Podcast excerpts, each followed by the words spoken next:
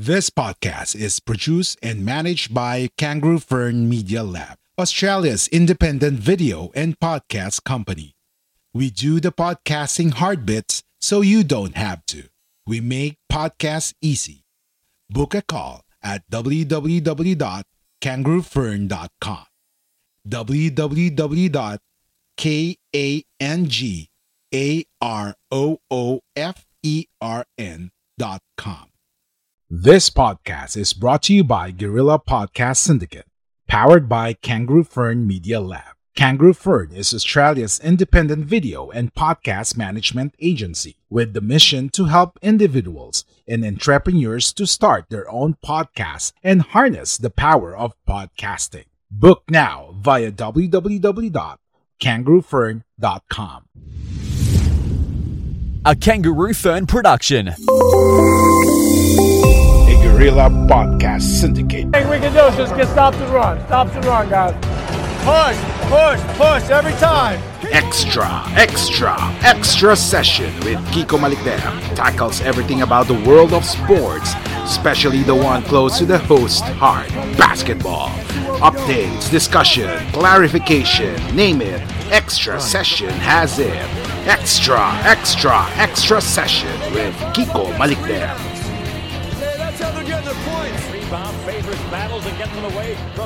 Okay, good day, ladies and gentlemen. Welcome to another episode of Extra Session with Kiko Malikdem here in Guerrilla Podcast Syndicate Philippines. This is episode two, season two. And of course, for the past two weeks, there are a lot of happenings in the world of basketball. And uh, we are here today to have a chit chat, small chit chat about it. Helping me today is a good friend and a former co-host in our radio program Sports Talaga, no other than Jerome Zark Azarcon. Good day, Zark. Kamusta ang buhay ngayong 2021? Yeah, good day. Uh, happy 2021. February na, no? Bilis ng panahon. Doon pa rin. Siyempre, yung mga kwento-kwento natin sa sports, eh, share din natin yung mga na-monitor natin, di ba? Yun ang discussions. And yeah, nakakamiss din yung dati. Para Yes. sa mga followers natin, eh, ito ulit tayo. yes. Oh, Zark, ano pala yung pinagkakabalaan mo ngayon?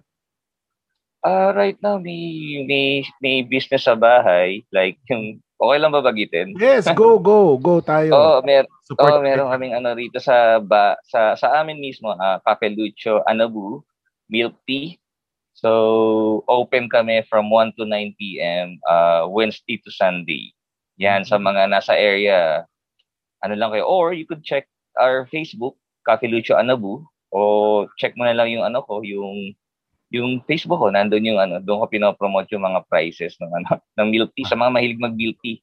Nasa Cavite, yun. So yun, Cavite, Cavite. area. Mm, may bagong ano, oh, yan. Taste Ah. na ano, na masasarapan kayo. Cafe Lucho, tama ba?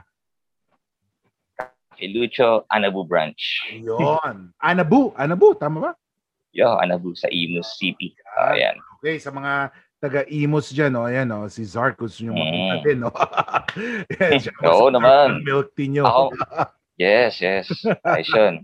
yes. Kumusta naman, Kiko? Ikaw naman, anong Ito. uh, pinagkakabalaan mo? Ito, syempre, ang daming ano eh, no?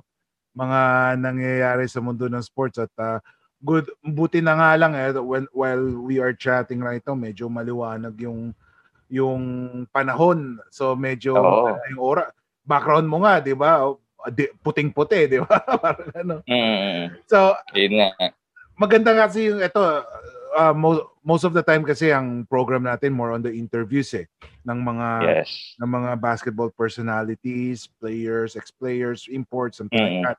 Ah, ang maganda ngayon kasi mapag-uusapan natin yun parang barkadahan talk about yung mga Mm. nangyayari sa mundo ng basketball. So, Oo nga. Siyempre, simulan kaya natin ngayon sa NBA, 'di ba? Ang ganda ng ng nangyayari kasi uh, we are still under the pandemic uh, situation. Yet ang ang ang NBA ay nag-resume na ng kanyang tournament in a normal process except that walang mga fans, 'di ba? Uh, which team yung parang kakaiba kasi yung yung yung yung yung experience ito para sa mga teams and of course sa mga basketball basketball fanatics. How do you you know, how do you see this this current new normal in the NBA ba? Oo, kailangan kasi talagang mag-adapt yung ano eh, yung yung NBA sa situation eh. Like, mm-hmm. yun nga, yung bubble, yung 'di ba uh-huh. nung tin- tinuloy last but this time mm-hmm. tinry na nila na every, you know, every home court kaya lang limited lang yung tao as in yung staff or may ilang fans. Mm-hmm. Nawawala yung six man Kiko. Uh, syempre sa ganyang sports, sa basketball, ang laking bagay ng six man eh, yung yes. yung crowd. Uh-huh. Kaya in a way, na naapektuhan parang ang dating parang tune up, 'di ba, na ano na kayo-kayo lang. Mm-hmm. So all about yung mga uh, players or teams na nagmo-motivate, you know, sa sa, sa isa't isa to to pump up ganun. Ano mo 'yun? Else medyo ano talaga dal. Although merong ibang style na ano, online nandoon yung fans, 'di ba, parang may mga effects na cheer-cheer na ganun. ang kulit eh, di ba? Ilalabas yung ano mo sa Zoom setup din or ano. Or MS Teams or Zoom setup oh, din. Yun, mga Teams. Oo, uh, ganun. Hmm. Ayos naman. But doon doon din magkakasubukan sa mga teams eh kung how well they would adjust sa mga ganong klaseng laro kung nasanay sila sa crowd. Hmm. Di ba? Ah, uh, yun. Uh, medyo mahirap pero still may ano pa rin eh. Pupunta ka ng home court, travel ka, then travel. yun nga, konti, yun, wala lang ano talaga. And then merong back-to-back na games. Talagang makita mo. But yun, naging ano naman sa LA Lakers eh. They have adjusted. Ibang mm-hmm. teams biglang naninibago kasi dun kumukuha ng ano, di ba? Pam, pam-boost sa kanilang ano, di ba? Sa kanilang mga laro. Mm-hmm. It's yeah. very different talaga, Rico. But still, buti nagawa ng NBA ng paraan mm-hmm. para tuloy-tuloy pa rin yung ano, iba yung league. Sa iba, ganoon na rin eh. Parang Parang ganun, wala na talaga masyadong tao sa sa sports or any event para mm-hmm. maano lang. Mm-hmm. So yung ano, laro. Now, how, how did, what did, mm, sige. Sige, sige, sige, Zark. Ano yun? Ayo, what, what do you think din naman sa, dito medyo bagong setup compare sa bubble. Ano, ano naman yung na-observe mo rito ah, kasama Ito kasi dito? parang, uh, napansin ko nga, di ba, al- parang may mga protocols na kailangan silang sundin So oh, dami, it, no? it's a big adjustment not just for the players but for the teams especially the coaches especially yung nangyari kapon. Uh, mm-hmm. I, mean yung yung yung kay Kevin Durant uh, ah, we're in 'di ba pinag pinaglaro siya then mm. afterwards uh, hindi before the game bawal siya maglaro. Tapos uh, siguro minutes before the tip off pinaglaro siya. And then during the third quarter, pinapinul out siya. So parang it it somehow uh somehow affects the the team chemistry, the team uh, strategies, the team plans. So parang mm. iba eh. Parang you have to be mind dati you're just mindful of the NBA rules, basketball rules itself. Uh, mm. papasok ka, lalaro ka, uuwi ka, ganyan, etc. Ngayon, meron ka pang protocols na, na ano eh, na kailangan sundin eh. Tapos, parang bawal na yung mga sobrang high five, sobrang mm-hmm, yeah. bump. So parang it affects the game, pero like what you said, uh, yung ano niya eh, uh, tawag dito, you have to adopt with the changes until this pandemic subsides. However, yun nga, uh, pagalingan na lang sa pag-adapt ng ano eh ng situation kasi katulad yun sa sa New Jersey Nets si Kevin Durant mm-hmm. parang ang hirap nun eh kailangan talaga load yung team mo loaded I mean oh. you can you can trust from player 1 until the player 12 kasi for example like what happened sa Nets kay Kevin Durant you lost your top player anong ngayon ang gagawin mo if you were the coach 'di ba? Sira yung strategy mo. So you have to make your some, something sabi nga nila magic bunot ngayon. So I I think yun yung ano eh, yun yung biggest uh biggest problem or issue or challenge for the coaches. It's how to to to plan their strategy. Hindi lang pwede yung uh, before the game, kundi during the game. Kung sino yung magaling mag mag mag mag-adapt sa nangyayari sa game, yun yung mananalo. Mm-hmm. Kasi katulad nga yun, sabi nga natin, but nawala si Kevin Durant. If you're Steve Nash, how will you how will you, you Mm. know, adjust during the middle of the game, 'di ba? Oo. Yun yung ano. Alam mo, kaka- kakaiba yun, no? Yung nangyari yung ka- kahapon na, na laro, no? Oo. Talagang ano eh, napaka-uncertain sa ano, sa sa team. Sa team talaga, sa players, Mm. sa sa coach, 'di ba? And may times nga na ano, 'di ba, may kung ganun man, di sana nasa protocol. 'Di ba, parang pag less 8 yata yung players mo, postponed, no? May ganun ano na eh, setup yung saka yun, grabe, grabe yung protocol talaga. Wh- Which is okay naman kasi for the safety rin ng ng players saka para magtuloy-tuloy yung yung NBA. Ganun talaga. And yun yung naging pattern din dito sa atin eh, di ba? Na tinignan nila para matuloy-tuloy din yung uh, basketball. Mm. Para, di ba? Yun, tama. Okay, so given the fact that we the the, that the teams are actually adjusting, diba, with the new normal setup of the NBA, which of the teams uh, do you think surprise you as of today with their performance? well, surprising in a way, ah. Though, Mm. uh, though maraming may, may, ano, may mga negative na tingin sa, sa New Jersey, sa, yeah, New, Jersey, ah, Brooklyn Nets. Mhm. I think ano eh, magiging surprise ah magiging surprise team sila eh na ano na in a way na na ma- masasurprise ka na baka mag-gel sila. I think yun eh. May kumbaga may sila yung team na yun. Pag na ano, pag nag-ayos sila kasi may ano eh, na, nakita mo mabilis mag-adjust yung tatlo pag nasa nasa game. Yeah. Ah, 'di ba, yung iba maraming doubts. Eh, Well, totoo naman kasi talagang ISO ano talaga yung mga players na yun, si, si Harden, si Mm. Durant, si si Kyrie, but you know, surprisingly si si Harden mismo yung parang ano eh, ball distributor na ano eh, parang alam mo yun na ano na, na-mark nila kung saan sila pupwesto, ganun. They will win games na ganun. Na Mhm. alam mo yun, hindi sila ganun katagal mag-practice ah, compare dun. Na-upset nila yung Milwaukee Bucks, which is a good, you know, close game. Mhm. Yun, sa tingin ko, baka mag I think it will be a surprise din tong, tong Brooklyn. Para sa akin, ah. Yes. Sa akin Mm. naman, uh, so far ang naka well, surprising for for me is the Utah Jazz, 'di ba? Mm-mm. Medyo ah paano ba? Ah surprising in a way na na they're on top of the Eastern Conference. Uh, actually, the the entire the entire ano, the entire the entire um league, 'di ba? Within 18 if I'm not mistaken, 18-5, 18-4 record. Uh nakaka-surprise dyan is because you know, the the stellar play of of not only given na kasi sina Mitchell, Donovan Mitchell, uh, and then si Gobert, uh, they they will produce their numbers. Uh, pero syempre yung mga tipong mga role players ng Utah Jazz uh, would be something to look forward to eh. Yun sina Jordan Clarkson. Kaya parang uh, and of course, 'di ba last time in Utah Jazz they're not the top teams. Wala sila sa top 5, top 4 Mhm. for the for the no for the NBA. So basically with them being on top 18-5 I mean 18-4 18-5 it means uh, something's going doing I mean something's going right with Utah, 'di ba?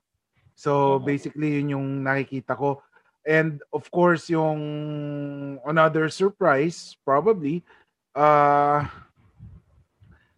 siguro yung Philadelphia 76ers. Mhm. Siguro uh, they, they've been up and down, 'di ba? Sa sa East, ha? Philadelphia simply because 'di ba, the, some teams have counted them out dahil sa siguro lackluster play nila last playoffs. Pero Joel Embiid is, you know, producing monster numbers, ika nga. Mhm. Tapos um sa tapos he's getting tapos nagje-gel na rin si Dwight Howard for them, 'di ba? So I think yun nga sa dalawa it's the 76ers and the Utah Jazz ang medyo medyo nakaka-surprise sa akin pero overall it's the Utah Jazz. I never Mhm. expected them to be on top currently sa NBA. So, Oo, be- oo, best record, ah, no? Sila. eh. Yes, I was thinking na nga ano yan eh. It's the Lakers or probably probably the Nuggets. Pero Mm. parang naninibago pa yung yung Nuggets, medyo naninibago pa Lakers. Medyo maganda ang performance pero yung nga Utah Jazz on top, parang wow, kakagulat yan. Ako, hindi ako, ako naman Kicks, hindi hindi ako masyadong ano sa sa Utah kasi Hmm. pag nakita mo yung the way maglaro yung Utah, napakaganda ng sistema eh. Mm, Yung movement, it's all about ano eh, yung yung tawag doon, yung pag talagang ano na executing sa crucial yes. na ano kasi ma, ano eh, effective sila and they maganda yung team game nila. Especially si yun si Jordan Clarkson isa pa. Ah, maganda yung ano niya to win yung yung stat niya na para manalo na six man no. Another ano. Pero good ano good observe. Yung Philadelphia rin isang ano rin isang team na siguro si Doc Rivers ang ang laki ng effect niya doon sa team Yeah. kung paano niya gamitin mabuti si Joel Embiid. Yung more touches na ano talaga na right places. Alam nilang mga ano, step up na rin si ano, si ah, si Simmons. Ah, Mhm. maganda eh, kaya lumalaban sila ngayon sa best record Now, dito. Uh, we were talking about the struggles kanina naman ng other Mm. teams. Uh, what do you think of the struggle of the Golden State Warriors? Ayo, yung Golden State syempre ang laking bagay talaga nung wala si Klay Thompson. Mm-hmm. And and syempre mga mga bago yung mga players eh. So talagang ano pa rin, mamimiss mo pa rin yung nakasanayan mong panoorin. So players na bago ron, they have to, alam mo yun, sumabay dun sa, sa expectations, ganun. And it's a different team right now. Di ba si Steph Curry, kailangan talagang ano siya, yung super Steph Curry para mag-produce ng results, no? Nang ganun. Yes. Pero yun nga, I mean, hindi kailangan mag-step up talaga yung rest of the players like si Wiggins, yung yung centro which is maraming mga promises sa sa Golden State but hindi pa sila ganun but I think makaka-playoffs tong tong Golden State. Mag-struggle man to. Yes. Ano rin to eh, kumbaga may silat din. Oo. Yes, parang inaamoy pa nila ang kanilang Mm. mga players nga. Yes, yes. Oh. Ako eh, Ano rin eh. like, like what I said, yeah, uh, there there's a lot. I I feel there's a lot of pressure uh, on the shoulders of Steph Curry, simply because he's the only remaining offensive threat dun sa mga championship teams nila. Clay Thompson is gone uh, because of an ACL injury. Uh, so kailangan mag-step up siya. Si Draymond Green naman is not known to be an offensive threat. Uh, he's more of a do-it-all. So parang parang kaya nahihirapan si Steph Curry. So uh, I think a lot will be I mean the the team will will rely upon Steph and also kung paano niya ma-encourage yung yung other teams like si Oubre pati si Wiggins. Uh, Wiggins. if if Oubre can mesh well with the with the Golden State Warriors, this team will give teams headaches. Kasi parang ang nangyari diyan, well, nobody can replace Kevin Durant. Uh, what what you can do is to, you know, to get teams na or players na could could replicate somehow not not duplicate replicate lang naman yung mga ginagawa ni Durant and so far kasi ang problema ni Oubre he's been inconsistent. One game he'll score 20 plus. Next game he'll score 10 plus. Parang ganun. So if he could score at least 15 plus points each day each game I think Golden State will be able to to you know to move further kasi ngayon parang nasa 7th or 8th position sila eh Mm. yun yung nakikita ko Now- Or siguro, Yes. siguro, syempre, may mga trades pa rin naman. Maybe, you know, in the long run, ah, baka may makita sila na slots na na pwedeng makuha para may, may laban pa rin sila. I mean, to go further na sinasabi mo yes as an option. yes may medyo ano nga lang talaga like what we said we have we have agreed before earlier Mm. ah yung yung pasok ng mga pag yung chemistry wala pang buo ang ang may chemistry lang diyan si Steph si Clay and then uh, si Draymond eh. So they're trying to involve a lot, lalo na yung top number two pick, si Wiseman. Naku, Ay, pag, siya. uh, I, I believe that if Wiseman, uh, you know, Are you a podcaster who's getting frustrated because your show results are not in your favor? Are you losing hope because you feel like podcasting doesn't help you generate income? Are you a podcast service provider who is struggling to meet your clients' expectations? If yes, head on to www.podkai.com. Book a call with the founder of Podkai Media, Kai Villanueva, and get clear and proven strategies to earn through podcasting. or played for other teams, he would be able to to average at least 18 points per game, something like that. Pero kasi dito sa sa Golden State, they're trying to to to parang yun di- parang hindi nila pine-pressure masyado si Wiseman to Oo. produce, parang slowly but surely. And ako, mas gusto ko yon para at least eh, if you're a rookie and if I if I'm not mistaken, Wiseman just played around six, seven games sa college. So medyo konti lang yun. Parang you have to learn the ropes, ika. or Ah, or uh, Wiseman. So I, I I think Golden State will make some noise further eh, in the latter part of the season. Pero definitely if Clay comes back by next season, they will be a team to beat. Ika. How about how about LA Lakers? What do you think of their play? Siyempre, ano pa rin naman, ah, LA Lakers contender pa rin. Ah, nandun naman yung core. It's all about, pero siyempre, may mga nawalang pieces na naging crucial dun sa championship run nila, like si Rondo, si Howard. Um, may, malakas pa rin sila. They, they will figure it out paano ulit ma-fill up yung, yung slots na yon Mhm. doon andun pa si LeBron syempre they yun, natalo man sila mga close games like yung sa Golden State di ba but alam mo sila ibang team na yun eh solid na yung rotation Caruso Caldwell Pope ano alam na alam na hindi kung paasa ka magaganda yung play sila si si Vogel ganda yung coaching staff Jason Mhm. Kidd parang ano lang yan eh tingin ko cruising lang muna yan yung eliminations then pag pag playoffs talagang Yes, doon na sila pupokpok eh hmm. ang nakakatakot dyan is LeBron. Uh, they say that LeBron is, um, how do you call that? Medyo tumatanda na. But man, LeBron's performance, parang hindi siya, ano eh, mas magaling pa siya kaysa sa mga, sa mga players at his age, di ba? So parang, for LeBron, you, you, you know me, I, I don't like LeBron, di ba? But then, but uh, as a player, pero I I I I- I love what he's doing. He's performing well, 'di ba? Kasi uh, I I simply I I believe that LeBron is one of the top three players in the history of basketball for me. Okay. So, but then I, I syempre, hindi ko pa rin gusto si LeBron but you know, you have to give props or respect dun sa sa ano sa sa kanyang ginagawa in staying fit despite you know he's 36 already ang galing ang galing ng ng ginagawa niyang conditioning and then he's performing. Yung yung performance niya ngayon is somehow like nung nasa prime siya eh. so parang man will he slow down? Hindi.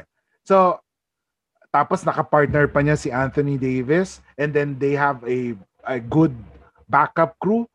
Uh, I wouldn't be surprised if you know LeBron wins the NBA MVP and also the championship this year.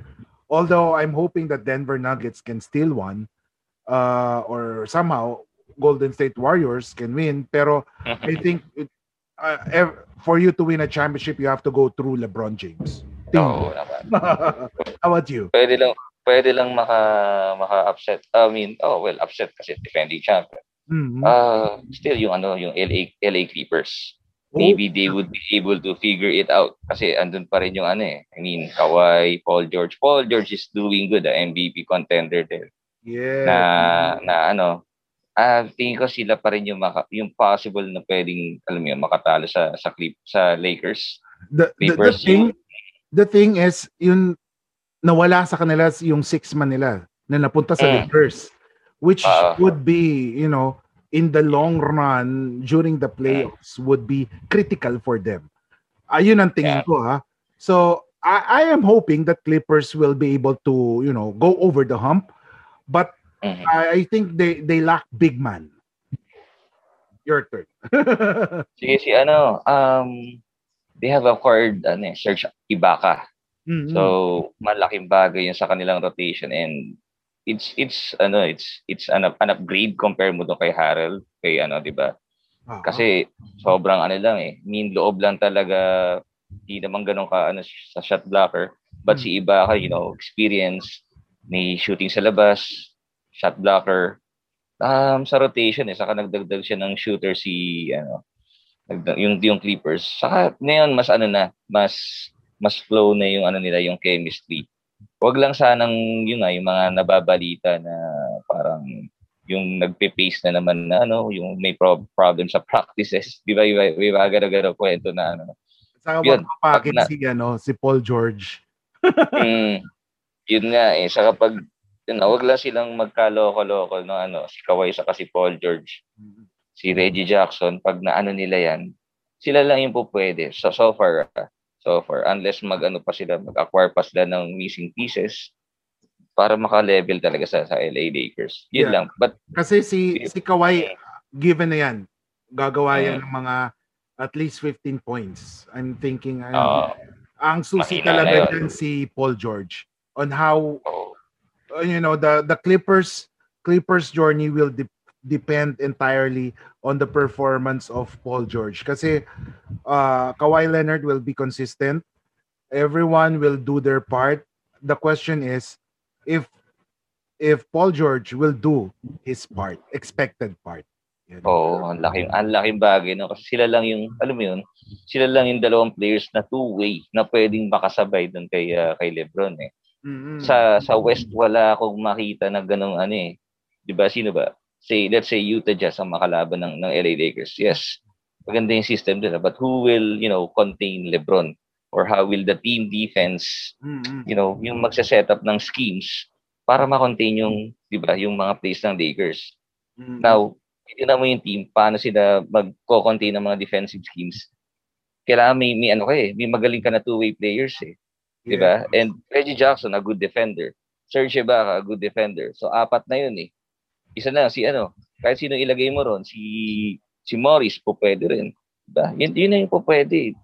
Pag magaling yung ibang teams like Denver Nuggets, Utah Jazz, Ang Denver parang may kulang eh. Parang I oh, want them to yun. win pero parang defensively may kulang.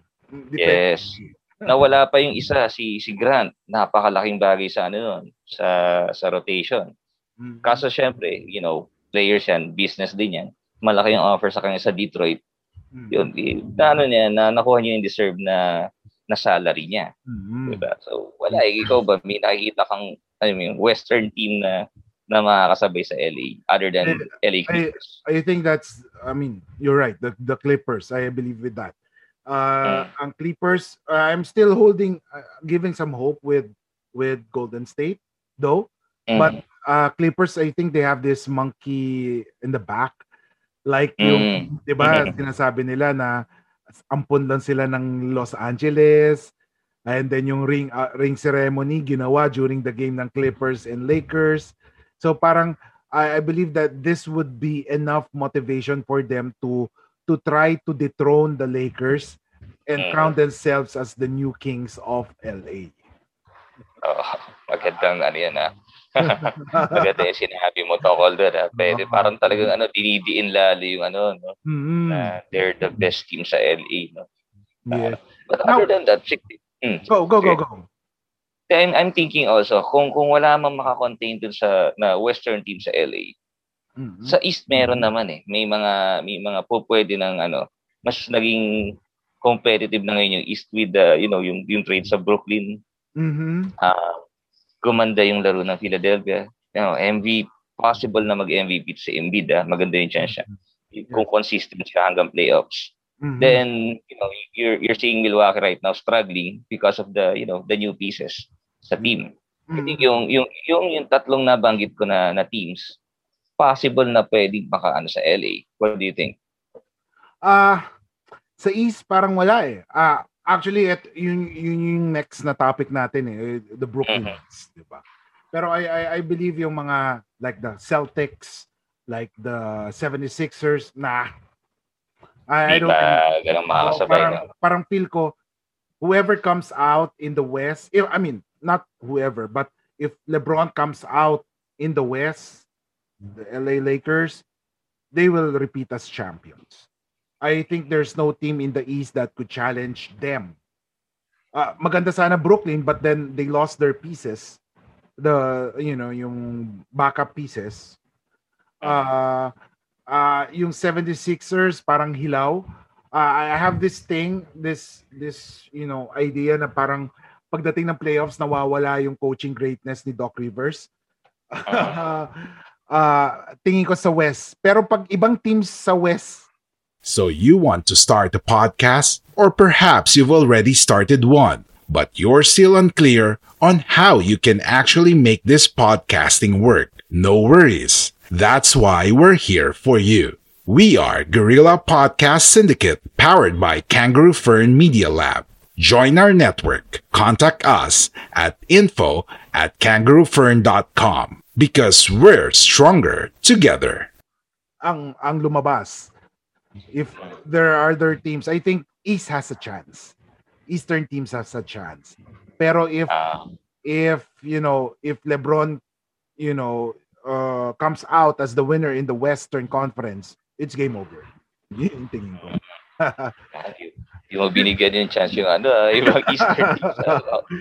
ito, ito. Kaya ako kasi, Go, ah, go, go, go. Sige, sige. pagka, ano, may pagkaano pa rin ako, syempre, ah, Milwaukee Bucks ako eh. Um, kasi titina ako rin Kiko, like, like sinabi ko sa, sa Clippers, di ba, yung, Mm. yung kailangan may ano ka talaga eh, may, may tao ka talaga na pwedeng sumabay sa ano, kasi si Lebron mahilig mag, pa-switch yan eh, makikita mo sa mga plays niya, may mag screen na gano'n ganyan para si Lebron will take advantage sa switch.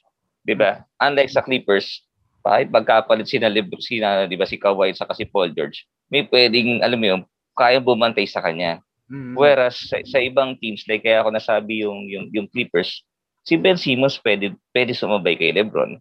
Mhm. Si si Harris pwedeng sumabay kay LeBron, 'di ba? Sa Philadelphia. And you have Embiid, Mhm. 'di ba? Kung kung uh, kasi yan ang una ko tinitingnan, defensive schemes eh. Offensive meron naman yung Philadelphia. Um, ano pa sinabi? Brooklyn doon doon magkakaproblema kay Kiko. Mhm. They they they may lack sa defensive ano unless motivated talaga si si na Harden and Kevin Durant to play defense kay ano kay kay LeBron, 'di ba? And you have uh, Jordan, DeAndre Jordan sa sa sentro. Pero hindi ganun ka-solid yung defensive scheme sila eh, papansin ko. Mhm. Milwaukee naman on the other end, you know, pag inao talaga ni ni, ni Giannis, si ano si LeBron, doon sila magkaka-chance. Pero other than Giannis, hindi ko makita yung pwedeng sumabay kay LeBron like si si Middleton will have a tough time or nung ano nga eh, nung nung, nung Milwaukee sa LA Lakers ang bumabati sa kay LeBron si Drew Holiday pa. No, parang which is nakakasabay kaya lang na ano rin eh. So, yun, is yung sinasabi mo, oo, sinasabi mo ano talaga eh, ah, 70% eh. But Mhm. yun lang talaga yung mga possible na ano, unless may mga trades, alam mo na mahaba pa yung NBA, Mhm. na mag-iba ng com- complexion. Like Brooklyn biglang umano kagad, ganun ganyan. Doon magkakaalaman. Now, w- talking about the Brooklyn Nets, you know, do you think that James Harden is a good fit for the Nets? Did the Nets give up so many players for the former MVP? Una, I think siya, you know, there will be some doubts talaga no ah, after that trade. Mhm. Kasi nga napaka-loaded nila offensively. But you know, upon upon giving na ano kasi ano yan eh, Steve Nash, you have the Anthony. Pumapasok na naman Kiko yung ano, alam mo yun, yung yung offense ano, yung run and gun ng ano, ni Anthony sa Phoenix. Ganun yung approach ni Steve Nash eh, kaya niya binuo yung ganitong Brooklyn ano Nets. But still, ang question talaga diyan, pagdating ng playoffs, kumbaga offense offense sige, run and gun, run and gun. But magiging ano yan eh, usually pag playoffs pansin mo magiging half court game talaga. Mhm. Yun ang madalas na ano tapos magkakatalo talaga yun sa execution, offense, defense. Doon magaling ang LA, doon nila na-execute mabuti kaya you know, road to road to the championship kita mo paano nila pinipiga yung teams. Eh. Napaka-detalye nila. Si Lebron, alam ka agad yung place ng kalaban. Alam yung, ano, napaka, yun ang challenge. Ganun ka, mm, yung schemes, di ba? Di lang ganun, oo. I think the ang problem talaga ng Nets, it's the depth. Once na may ma-injure sa kanila, man, uh, they're going Mm. down. Uh, like what you said, uh, defensive schemes. That that would be a problem. You know why?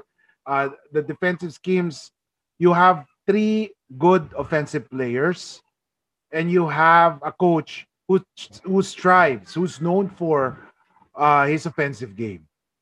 So, saan, nasaan doon yung defense? So, medyo, yun lang. Yun yung magiging uh, challenge for them. Ako, I, I, I think, I, I was thinking nga na James Harden would be traded for Ky, Kyrie Irving because of, you know, the unpredictability of the attitude of Kyrie Irving. Kaya medyo, parang feel ko nga if Harden is traded, it would be against with with Kyrie Irving, and then you you surround yourself with you know with talent. Players. At ang nangyari, ang ang nangyari si Ky, nag ano eh. Basta parang sa season hindi mo pa mararamdaman yan pero sa playoffs yun.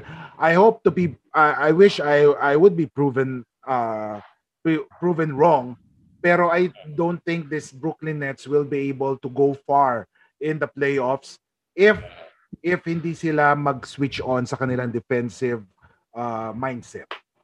Yun. Yes. True. Now, Yun Eto. talaga. Uh, given with what you're seeing right now, uh, who will be in the who do you think will be in the conference finals for the East and the West? So top Ah, two teams for the East and West. oh, syempre, as what I've said, you know, moments ago, it would still be uh, LA Clippers versus LA Lakers. So, unless maglo kaloko-loko lang naman yung Clippers, di ba? So, they blew up the uh, the 3-1 advantage. Ganun-ganun lang sa sa sa Denver, no? Sayang. Mhm. Hindi ko sila pa rin yung, yung huling kwentuhan natin. Ah, sa East, possibly, yun lang eh. Bak nabanggit ko yung tatlo eh.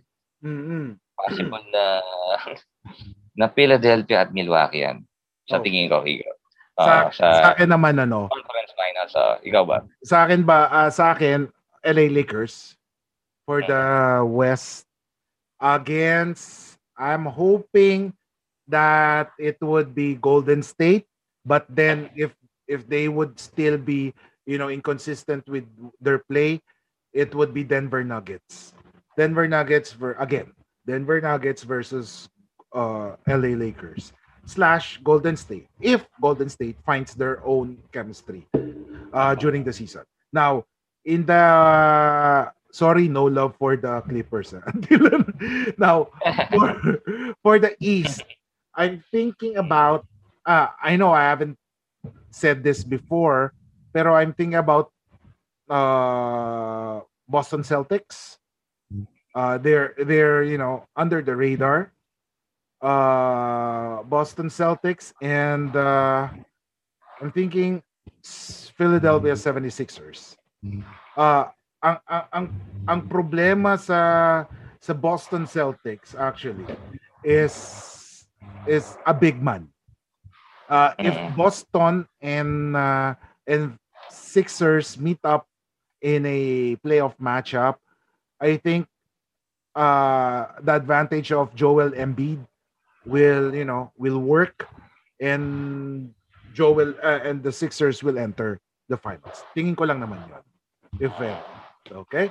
So, Oh, as of January 31, 2021, who's your NBA MVP right now? right now, right now, um, si ano, si si Joel Embiid ako sa ngayon. Okay. Sa, sa akin naman, Yeah. LeBron James. Next, Rookie of the Year. We are Independent Podcast Network. We are Guerrilla Podcast Syndicate. Would you like to hear your brand while supporting quality podcasts? Contact us now at advertise at guerrillapodcastsyndicate.com. Ay, nahirapan ako. Si ano, si I think si si Wiseman po pwede ah, sa Golden State. Uh, I'm, I'm, I'm betting on Lamelo Ball.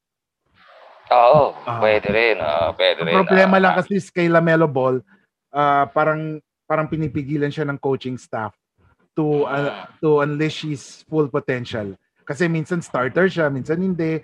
Tapos minsan limited minutes, di ba? Pero uh, I think Lamelo Ball, although Anthony Edwards has produced good numbers, parang medyo hindi na papansin yung kanyang performance, ika nga.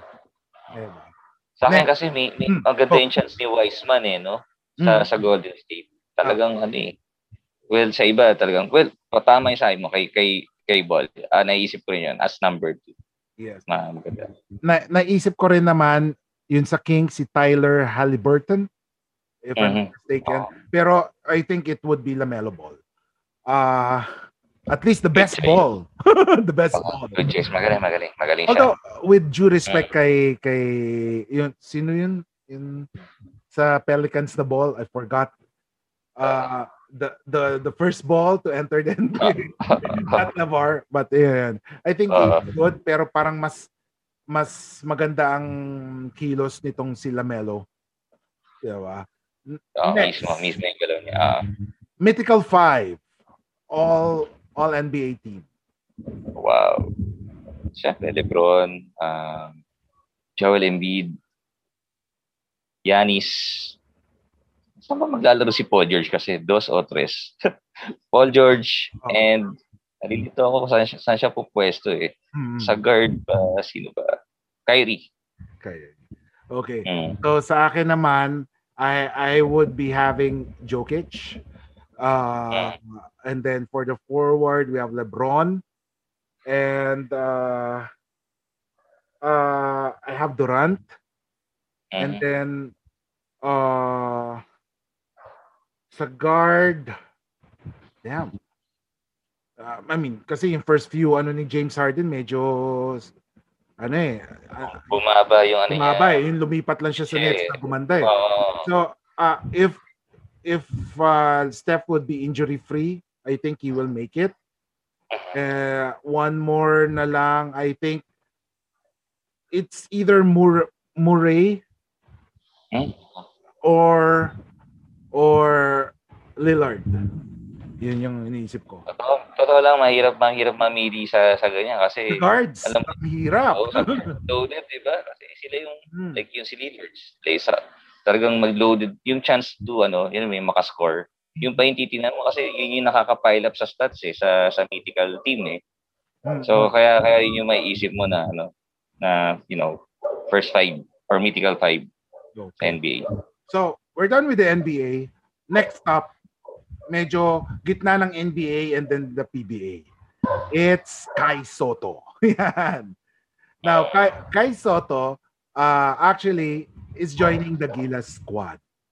And he's he's uh, he's not abandoning the NBA G League team, but then uh, medyo lalayo siya dun sa sa ano niya, mawawala siya dun sa opening ng G League.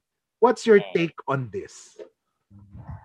Ako talaga, parang, parang sayang eh, no? Kasi, you know, Gilas, pwede na may, I mean, may right time for for Kai Soto to play there. Eh. Mhm. Um, sayang nandun na kasi siya, training, and then aalis siya. Bakit, you know, hindi ko kasi rin alam yung uh, agreement upon signing sa, you know, sa G League. Baka katulad to kay Yao Ming na every, you know, pag hinila ni, ng ano, na, ng, ng Gilas si, si Kai Soto, he has to play Mhm. baka may ganun sila agreement kaya et, ito yung nangyayari ngayon. Pero yun nga, sabi ko, sayang kasi mas maganda sana tuloy-tuloy na yung training na doon.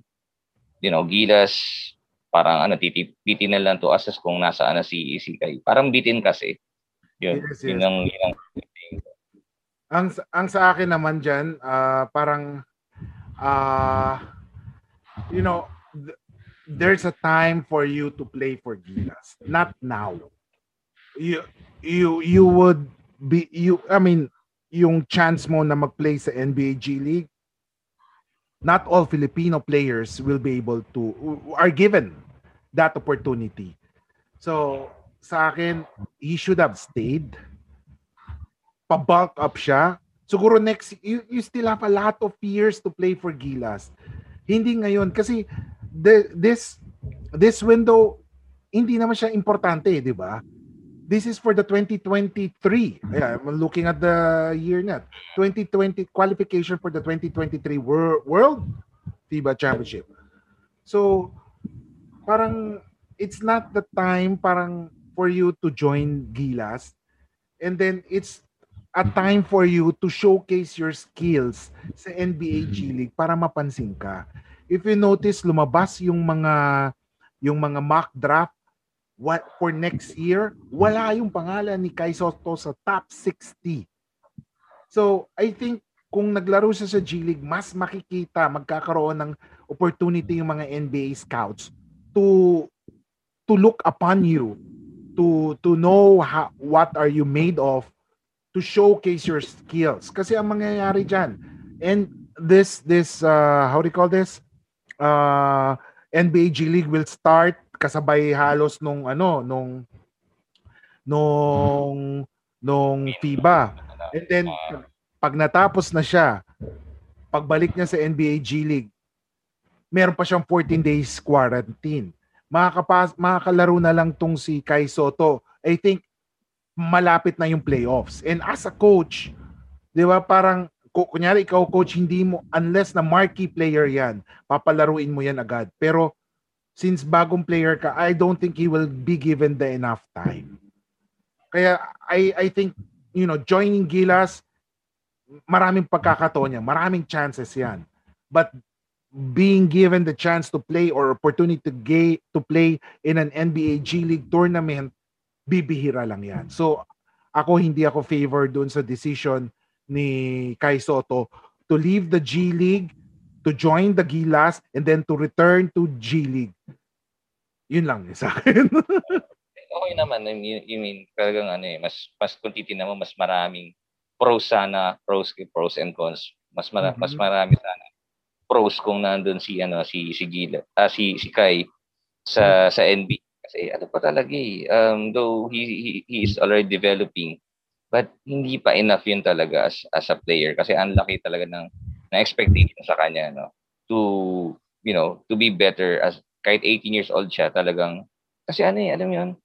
Ah uh, sayang sayang talaga. I mean na, yun nga yung the time na, na nakita ko yung balita na nakaka ano, mapapailing ka na lang. Pero but anyway, wala ka rin na sometimes hindi rin natin kasi masabi talaga yung agreement eh dun sa pagpasok ni ni Kai eh.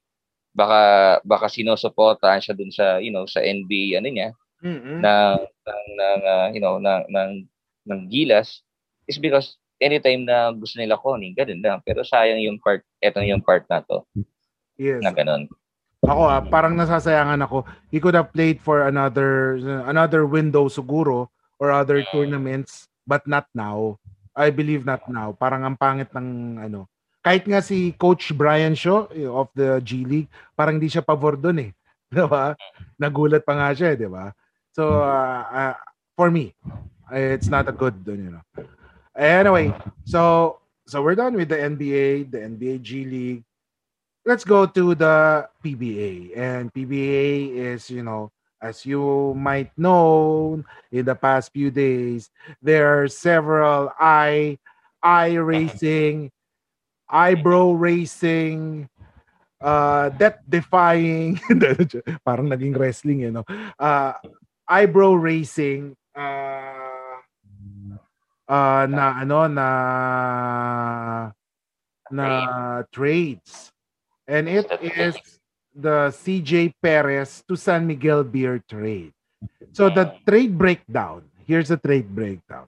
San Miguel gets CJ Perez, Terra Firma, uh, tira-tira ang pinapapirma. Ay, joke. Yun yung nakita natin sa Facebook. Ah. Pero Terra Firma gets uh, Russell Escoto, Jello Alolino, Matt Ganuelas Rosser, and San Miguel Bears season 46 this is the comings March and season 48 first round pick okay uh what do you think of this somehow Kiko ano somehow maganda yung pagkaka-revise kasi mm-hmm. kasi para ano talaga eh I mean yung start nito kasi mukhang hindi na talaga, parang ay, gusto na rin mag-move ni CJ Perez sa ibang teams eh. Mm-hmm. Baka may mas, you know, syempre, San Miguel yan. Mas maganda yung ibibigay sa kanya na ano, di ba? Na offer. Mhm. Yung, yung Terra kasi, ako, ang, ang nakita kong may problema dito yung ano eh, Terra firma na ano na team na wala ba ano ba talagang balak nila sa PBA? Yes. Ano ba you have a good player here. Gusto mo ba talagang parang rebuild ka ng rebuild na ano na na ewan ko anong decision na ano bakit ba sila na, nasa PBA? Para kasi doon yung yung start eh, kaya nagkakaganito eh. Yeah. Eh yun. Sayang kasi I mean CJ Perez you know, gumagaling na.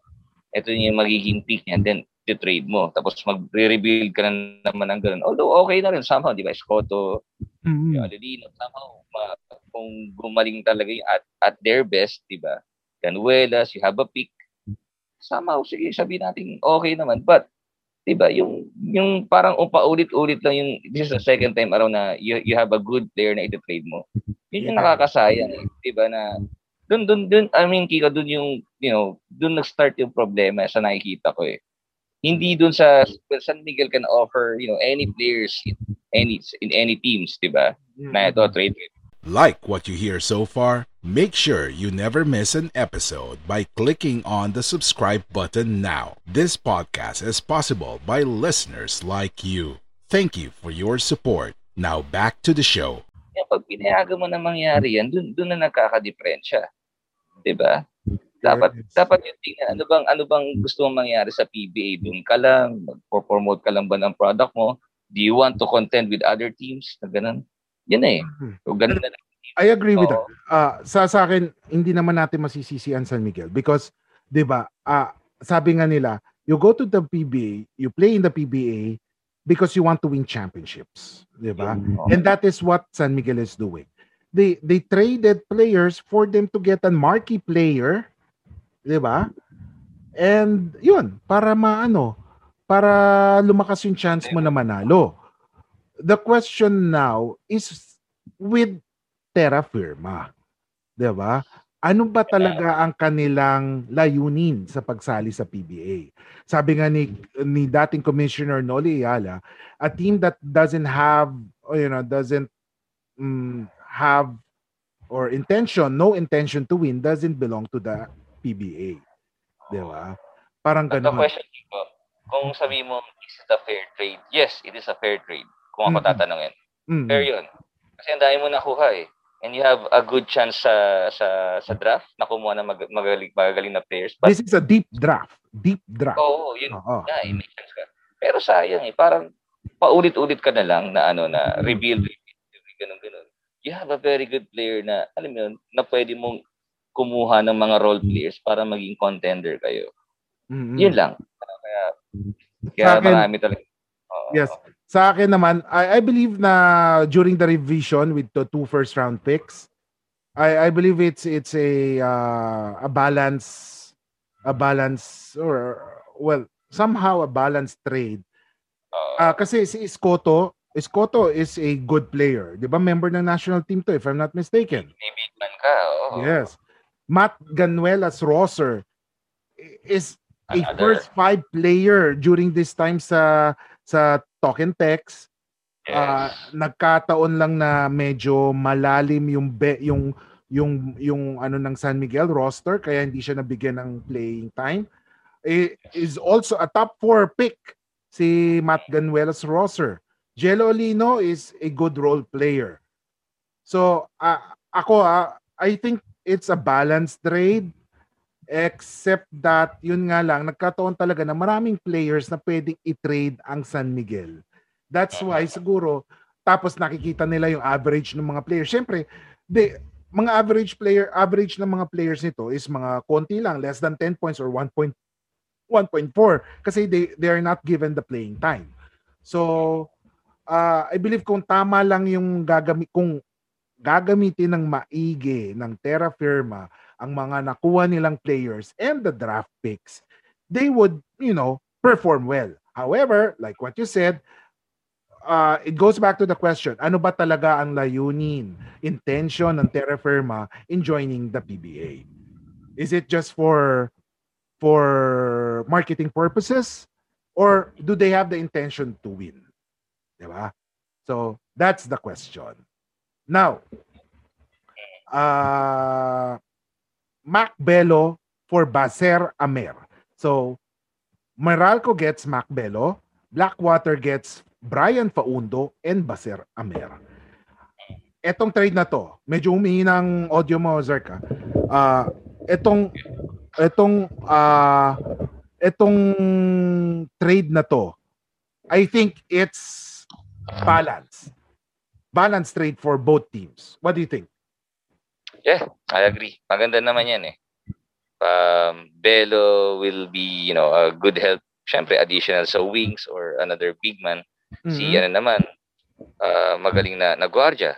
Yun, mm-hmm. daging ganun na yun ang ano, ideal na, na trade for me. Yes, ako ideal to. Mas mas mas hindi to pagtataasan ng kilay na trade. I think it's talent for talent ang nakikita ko dito ha. Although doon sa San Miguel, I think I think, di ba, kung gusto ng Terra Firma, I mean, they lack height. I believe kung ginawa na lang mm. ng San Miguel, CJ Perez and Mo Tautua. Yun. Diba? Ay, CJ Perez and Mo Tautua, I mean, ano na yun, di ba? Oo. Yung, yung kita mo, Kiko, sa so, ideal ng trade, hindi na masyado na pag-uusapan. Mm-hmm. Kasi, uy, okay yun. Ayos lang, yeah. ayos lang. mm-hmm. yeah. Anyway, and then we have Greg Slaughter signs up a new contract with Barangay Ginebra. Eh, siguro nagkausap-usap nila. Especially, ang key naman dyan is yung si Coach Tim Cone eh. Mm-hmm. Kapag ayun ang nababalita na Tim Cone will talk to Greg Slaughter. Mm-hmm. May mga ano, sitwasyon na hindi na okay si Slaughter and mm-hmm. yan, na-remedyo. Then nag-apologize naman si Greg Slaughter sa San Miguel Management, sa Ginebra, ano na naayos naman, na-patch up naman, kaya nagka-contract na si, si Greg Slaughter. Mm. Uh, pero I believe na parang ite-trade to, sabi nga ng sa mga chismis, oh well, sabihin natin, 'di ba? Parang wala namang pinapangalanan pero doon sa mga lumalabas na pagka-decipher, 'di ba? ng ng mga chismis sa PBA, mate-trade daw 'yan. Pero we're not in the uh, you know, we're not in the authority to, you know, to tell, di ba? Uh, pero possible naman din yung Kiko eh. I mean, kung gusto po, unang-una kung gusto pa rin naman maglaro ni Greg Stotter, i, sige, to start with, you know, para makabalik ka, sign ka ng contract now. Kung hindi ka happy sa team mo, 'di ba? That's, you know, pwede ka na rin i-trade. At least nakakapaglaro ka na and you will be given, you know, na chance sa ibang teams. Baka mas gusto mo yung, you know, more touches, more play sa'yo, sa sa'yo iikot yung ano, baka ganun na yung hinahanap ni Greg Slaughter. Di natin alam. Di ba? Pero with the entry of Greg Slaughter, nako, ang lakas ng Hinebra lalo. It's Hinebra versus San Miguel. Ako nagsasabi sa inyo. Oo, pwede talaga. Sila pa rin sila pa rin naman talaga yung top two teams eh, sa ngayon eh. San Miguel, Hinebra. Kasi with the loaded lineup, saka yun, pa yung mga coaches, talagang ano, I mean, kumbaga sa fantasy league, pinopondohan mo talaga mabuti yung yung teams na yun, like sa iba na though may pondo but they're not able to acquire players na talagang you know magfi-fit sa system or mga content dito. Sila yung mga barometer, yung dalawang ano, yung dalawang teams na yung barometers. Mm-hmm. Hanggang saan ka talaga. Agree. And then, of course, last topic natin before we end our program. Nako, mag-iisang oras pala tayo, you know. So, Uh, there are 97. Sabi nga, PBA draft hopefuls. Is this good or bad for the league? Well, it's good kasi syempre, uh, you're you're giving opportunity sa mga sa mga players uh, mm. who who are aspiring to be part of the, you know, the league dito. Mm-hmm. And it's all about, you know, the the players showing what they can do, how they will fit to the to a team to earn a contract. Mm-hmm. Diba? Teams now have a lot of options you know, to see players that will also fit to their uh, different systems. Mm-hmm. Yeah, I, I, okay, the the bigger the you know the, the numbers you know, of applicants, the number of applicants, the better then para sa sa league and sa mga players. Ako, I think that would be better. But uh, the thing is, maraming mga players na masasayang ulit. Uh, mm-hmm. I think it's high time for the league to to add teams, to add ah, teams uh, to cater oh, to the talents.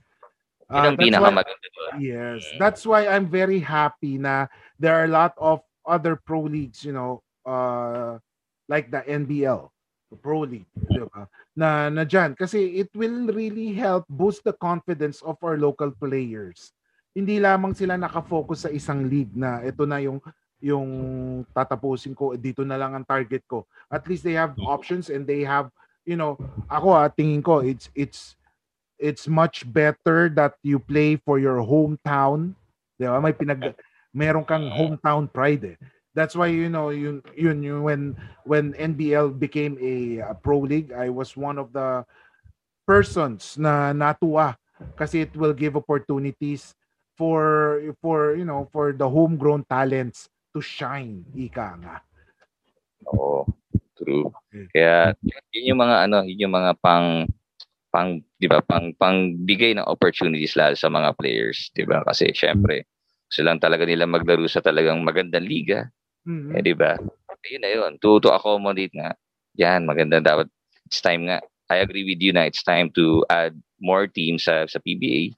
And yung another league, yun nga, maganda rin na kung di man sila makuha, eto doon ka magpapakita na deserve mo na someday makarating ka sa PBA. Mhm. Well, actually hindi parang it, it will show na hindi lang talaga ang end yung yung end ng Yes. dream mo is with the you know with the PBA. Uh Oo. you know uh with the with the opening na we have for the other leagues you can showcase talent hindi lamang po sa sabi natin sa PBA. Uh that's why I'm very happy na you know the Philippines is slowly but surely you know having a lot of pro leagues uh, Yeah. to cater to the talents of the you know Philippine basketball players. Now, Zark, uh, before we end, uh, may mga gusto ka bang batiin or may mga gusto kang imbitahin, something like that? Oh, syempre gusto ko magpasalamat. Yeah, thank you Kiko sa ano, know, na nakakamiss din yung ginagawa natin ganito Mhm. with the uh, with this kind ng setup. Syempre, ito na yung new normal eh. Yun, no? Pinost ni Kiko. Eh, nako, sa, mga- sa mga followers, ah, sa mga nanonood, maraming salamat. Someday, maayos din namin ni Kiko na ano ulit, mga ganitong setup. Pag-usapan namin. And ito, syempre, ah, we're inviting everyone na nandito sa Imo City, Imo City, Cavite. Sa Anabutui kami, Santiago Subdivision. Ito, Cafe Lucho Milk Tea. Ayan, ayun yung menu. So sa mga milk tea lovers, uh, you know, you could drop by, you could call or text dun sa nakikita niyo sa screen for your orders mga tea. Nako, I suggest na i-try ninyo at nako nakikipagsabayan to tea namin sa mga, you know, sa mga known teas dito sa, you know, sa sa Philippines. Yes. So, uh, sa mga malapit sa Anabu, sa Imus Cavite, uh, numbers to call 0939-927-0468 or sa landline 046, that's the Cavite la- landline. Oo, 435-7559. That's Cafe Lucho Anabu. Uh, ano ni ka-teammate Zark, Jerome Zarcon. Ayan na, supportahan po natin and hopefully you could order then. Kung nako na kung malapit-lapit to, nakailang order na kami dyan. Then, na, more days, then may ano, meron din naman sa Mandaluyong, PM nyo kasi one of the branches eh, na ano Ah. it's a growing uh, you know milk tea company na ano na magugustuhan nyo. And yep, thank you uh, sa mga lahat ng followers again. Thank you sa mga nanonood, sa tatay, nanay ko, sa mga kapatid ko, and mga friends ko na, you know, still waiting sa mga ganitong kwentuhan. Maraming salamat. Okay, so sa mga ka-teammates natin na parating sumusubaybay at nanonood ng extra session, thank you very much again. So hopefully we'll be able to do this, Zark, uh, in the near future again. Uh, hopefully libre pa rin ikaw uh, during weekends or during the recordings that we have so we can talk more about basketball and life. diba? So tulad ng sinasabi natin, games are always exciting. There is extra session. Good day once again. Thank you for listening.